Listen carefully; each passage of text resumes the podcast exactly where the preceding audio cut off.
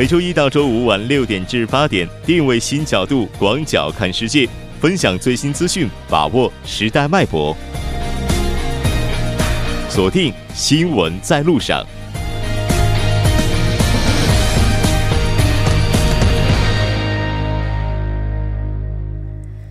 好了，欢迎回来，这里是正在为您直播的 TBS EFM 新闻在路上。稍后第二部节目当中将为您带来新闻在中国走进世界以及新闻字符。那接下来是广告时间，广告过后马上回来。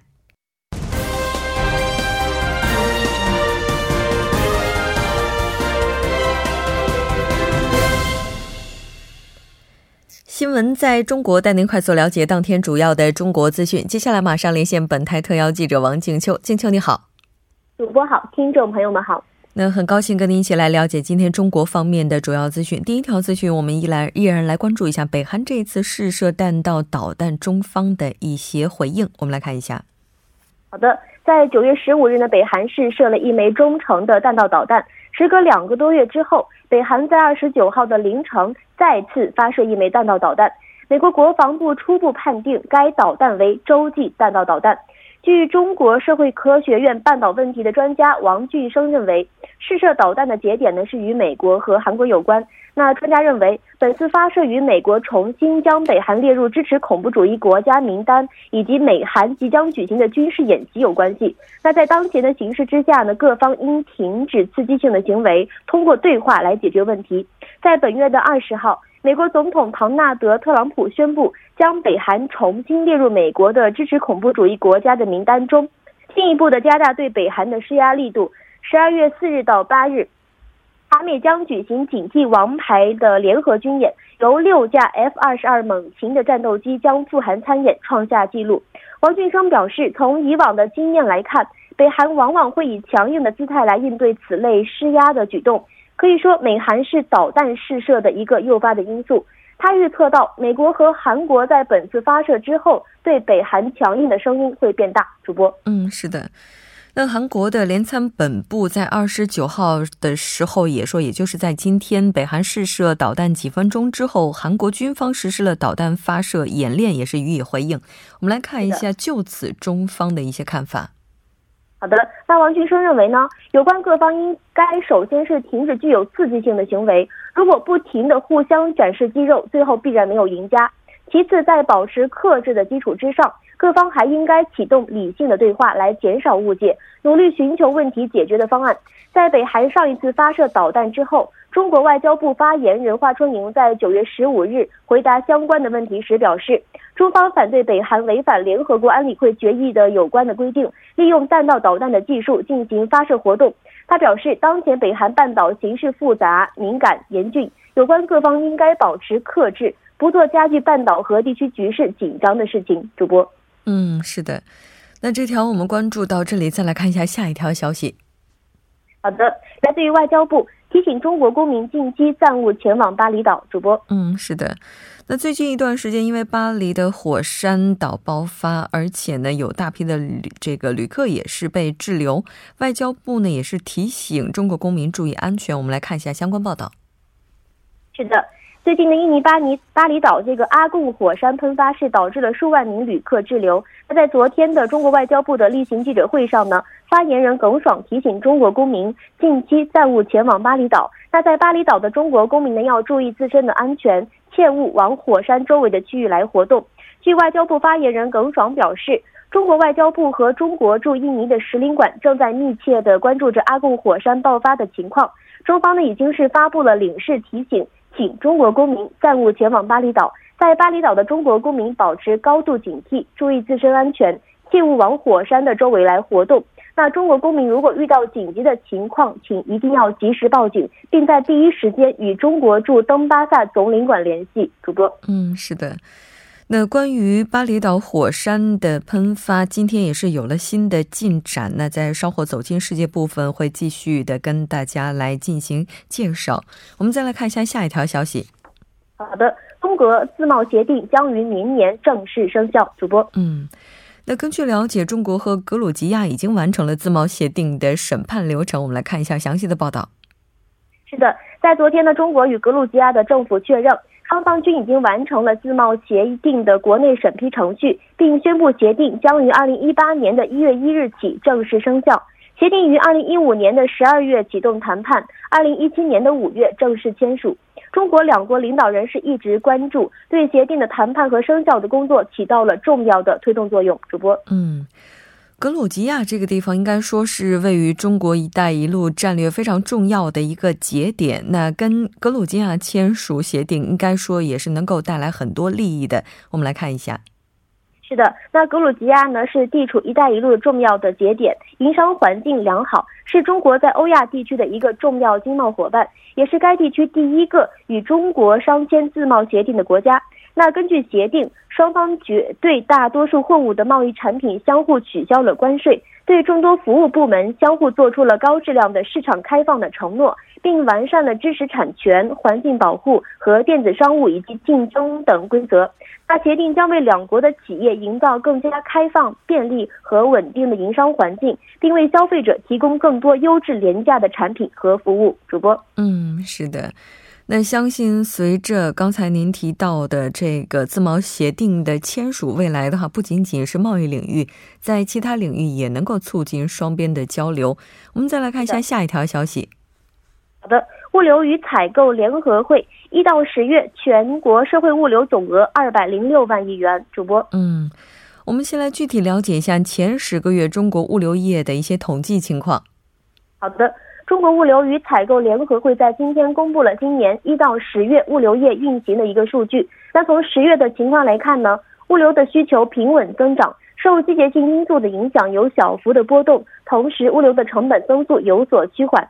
一到十月，全国社会物流总额为二百零六点三万亿元，同比增长百分之六点八，但比前三季度回落了零点一个百分点。一到十月，每百元社会物流总额中的物流总额费用是四点六元。比前三季度降低零点零四元，比年初降低了零点一六元，为年内最低的水平，表明随着供给侧结构性改革的继续深化，各种运输方式协同性有所增强，降成本的效果有所显现。主播，嗯，那中国其实比较大的一些购物节都是在年末，这只是前十个月，如果加上十一月、十二月的话，可能这个数据会更高一些。跟国外相比的话，中国现在 物流业所处的状况大概是怎么样的呢？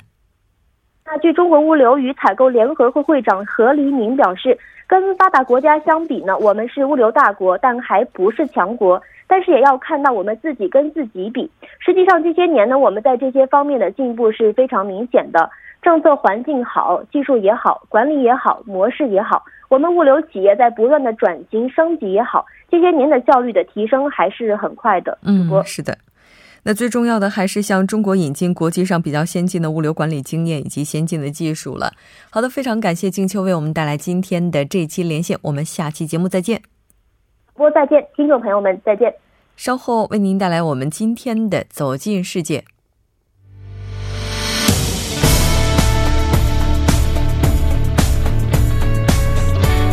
您现在收听的是《新闻在路上》。走进世界，为您介绍主要国际资讯，带您了解全球最新动态。接下来马上连线本台特邀记者齐明明，齐记者你好，主播你好。那非常高兴跟齐记者一起来了解今天国际方面的主要资讯。第一条，我们就来关注一下阿贡火山的情况。好的，阿贡火山呢持续的喷发，巴厘岛机场呢将再关闭二十四小时。嗯，是的，这也应该说是刚才我们在新闻中国新闻当中提到的这条的延续了。来看一下具体的情况怎么样？好的，据这个机场发言人在今天呢表示，机场将继续关闭至少二十四小时，到当地时间三十号的上午七点。这已经是该机场呃第连续第三天因为火山喷发而关闭了。那机场方面呢，也是将每六个小时对火山灰动向和风向进行监测。那印尼国家灾害管理局呢，将阿贡火山喷发的这个警戒级别升至了最高级别的第四级。那此外呢，机场关闭后，已经有上千趟的航班取消，数百架的航班受到了影响，数以千计的这个乘旅客呢，因为受受困而滞留在岛上，航空公司也是每天损失数百万美元的这个收入。为了减少这个亏损呢，他们必须提供新的航线前往其他的目的地，或者安排其他交通工具，让这个旅客到巴厘岛以外的地点搭乘飞机。嗯。而且截至目前还没有迹象显示火山喷发它可能会在短期内结束，所以呢，如果有计划前往相关区域的话，还是应该要提前的考虑到目前岛内的情况。我们再来看一下今天的下一条消息。好的，那这条消息呢，来自日内瓦和谈，是由联合国主导的第八轮叙利亚问题日内瓦和谈呢，在当地时间二十八日上午开始呃启动了。嗯。那这次和谈的重点是什么呢？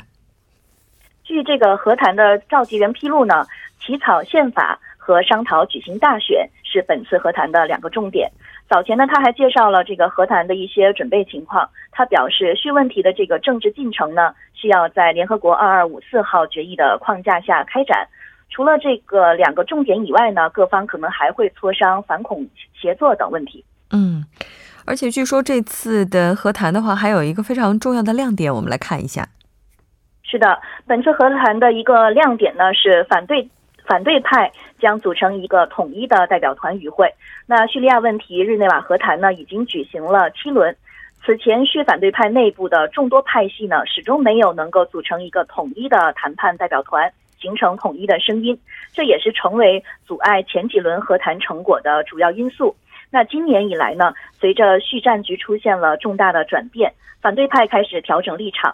那在当地时间二十四号，叙各反对派在沙特阿拉伯首都利雅得举行会议，呃，协调立场，最终同意组建统一的这个谈判代表团。主播，嗯，是的。那这次的话，哈里里在这个利雅得会谈当中，他提到了一些什么样的内容呢？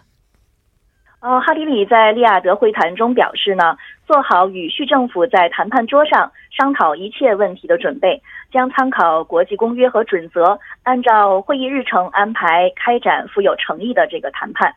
但是与此同时呢，叙反对派在日内瓦和谈前夕呢，又重申了在叙呃在叙利亚总统阿萨德下台前，叙政治进程呢不会开始，这也是为和谈带来了一些不太稳定的情况。嗯，是的，没错。那其实作为这次和谈的一个新的看点，应该说呢，叙利亚反对派发言人也是在日内瓦发表了媒体声明，表示愿意和叙政府进行直接的对话。那外界对于这次和谈有什么样的看法呢？那外界分析呢，就指出在阿萨德的去留问题上，这个叙政府和反对派仍然是呃分歧很很严重的。那叙和谈将如何推进，这个叙利亚政治进程如何取得突破，还是需要多方的协调的。不过现在呢，双方能坐在同一屋檐下面对面的谈判，已经是本次日内瓦和谈的一个成果了。嗯，是的，没错。所以我们也是这个非常期待能够看到这一次日内瓦日内瓦和谈取得各方都比较满意的一个成果。那再来看一下今天的下一条消息。好的，下一条消息呢是美国政府呢可能再次遇到关门危机。那特朗普与民主党领袖会晤又告吹了。嗯。那美国政府遭遇关门危机，其实，在几年前的话，可能我们也是听到过，当时就会觉得非常的不可思议。目前来看的话，它和这个各方在什么样的问题上现在存在比较大的分歧呢？现在共和党和民主党议员呢，在预算延长案应该包含什么内容的这个问题上有非常严重的分歧。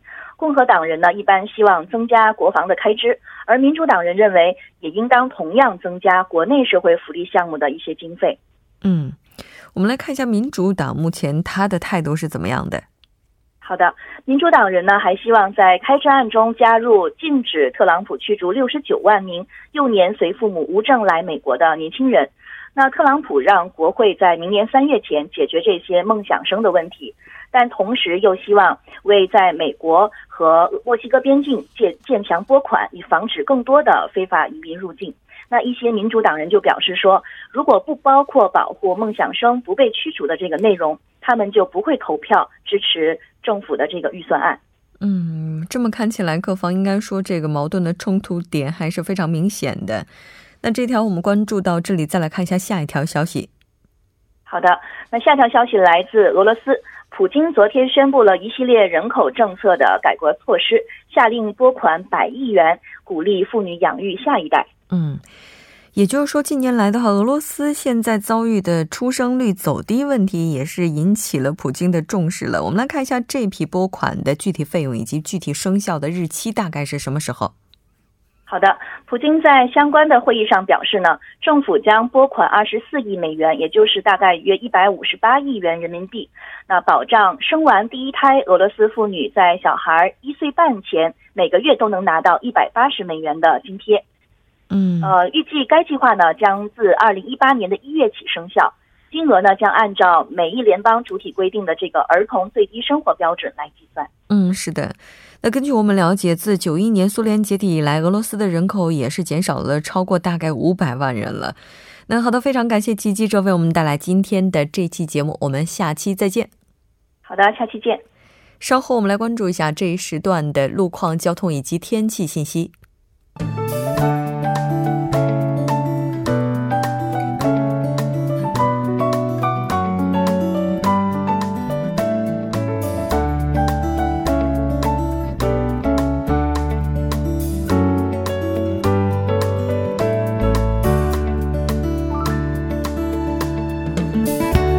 晚间六点四十七分，依然是由程琛为大家带来这一时段的路况及天气信息。我们继续来跟进一下发生在路面的交通事故。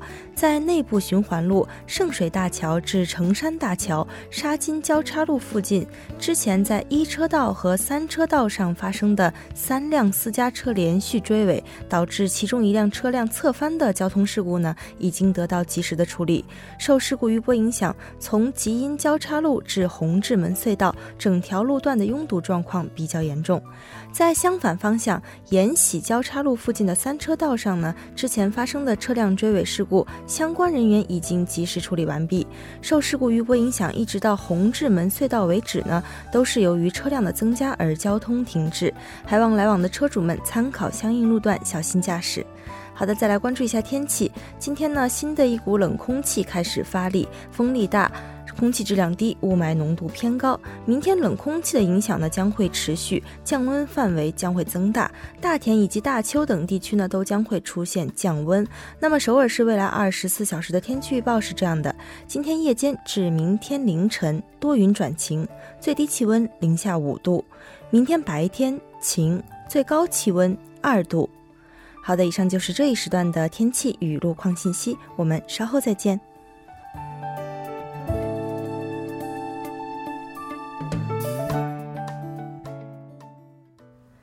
好的，欢迎回来，聚焦热门字符，解读新闻背后。接下来马上请出栏目嘉宾音乐，音乐你好，你好，主播。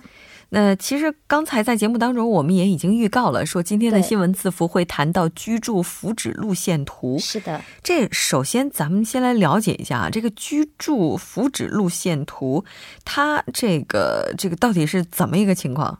啊，这个怎么一个情况？具体的内容呢，是我们在新闻在韩国当中呢，也是简单提到过了。嗯，就说韩国政府呢会提供这个一百万，这个住户呢给这些这个需要住房的人士去给他们提供这样的一个福利的措施。嗯，除此之外呢，还为这些低收入的家庭呢也提供了一定的这个住房补贴。嗯嗯，也就是说，在这样一个寒冷的冬天来解决大家的住房难问题，哈。对，是的。我们来看一下它的背景吧。对，要说到这个背景的话呢，我觉得我们首先要关注一下韩国当前社会的一些社会问题吧。我们都知道，韩国现在青年就业难、低出生率和老龄化现象齐头并进，然后社会两极化日益加剧等。然后再加上呢，这次文政府的核心国政课题呢，便是创建安心的住宅环境。那么为了实现这一点呢，之前其实我们节目也报道过一个叫做“八二史上最严的房地产政策”，是吧？那个是遏制投机，是从这个需要的层面的角度去考虑。那么今天呢，这个政府发发表的这个路线图呢，便是从这个供给的层面去实现这样的一个课题。嗯，那么意义呢，我觉得这个就比较简单了，也是政府希望通过这样的一个路线图呢，可以帮助这些低收入层啊迈向中产阶级的大门。那当然，青年朋友们呢，也可以利用国家的福祉政政策实现。其这个就业、结婚、生子，走向人生巅峰这样的一个途径，我怎么觉得这一长串说起来听着就非常成功的感觉？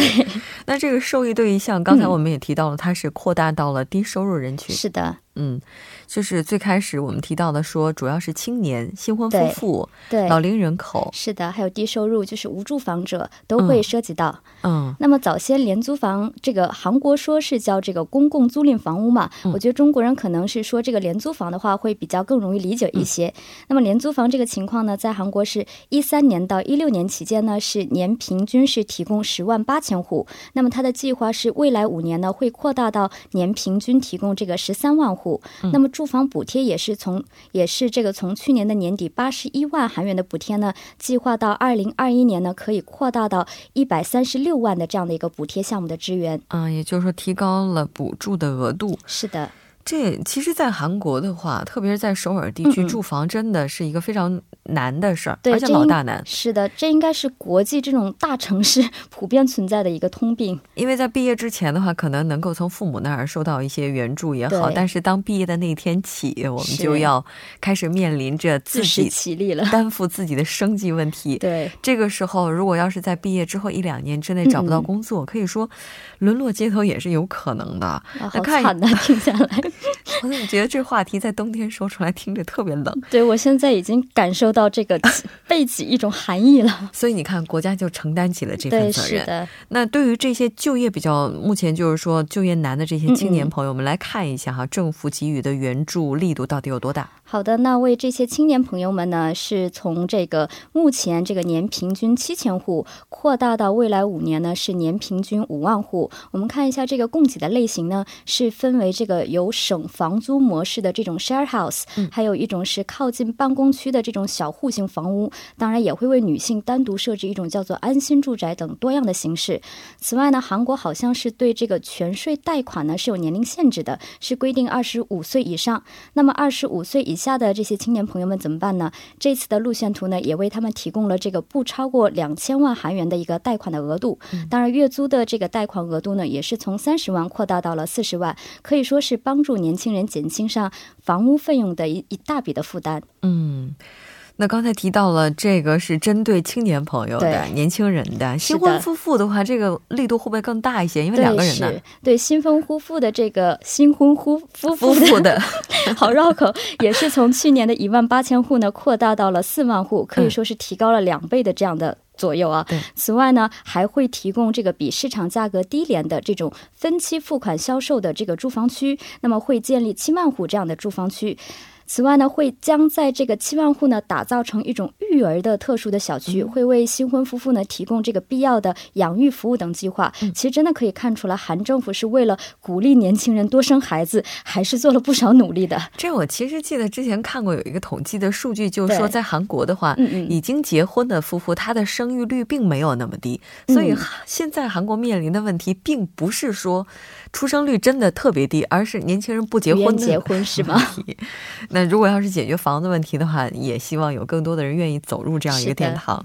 那为老龄朋友这次也是提供了年金型的买入租赁，这个到底怎么去理解呢？对，这个是韩国土地住房公社呢，是将老龄者的房屋买入，那么之后进行重装修之后呢，再向年轻人出出租。那么这批卖了房子的老年人呢，政府呢会为他们提供这个廉租房。提供廉租房的同时呢，将卖房的钱呢，会以养老金的形式呢再支付。当然，这个年金呢，也会根据住房的价格呢，会有差差异。我们来举个例子啊，假如某位老龄人呢，是以获得二十年这个养老金的前提为条件，是以三亿韩元呢卖给了政府，那么这位老人呢，每月可以从政府呢获得一百四十七万韩元这样的一个补助。嗯。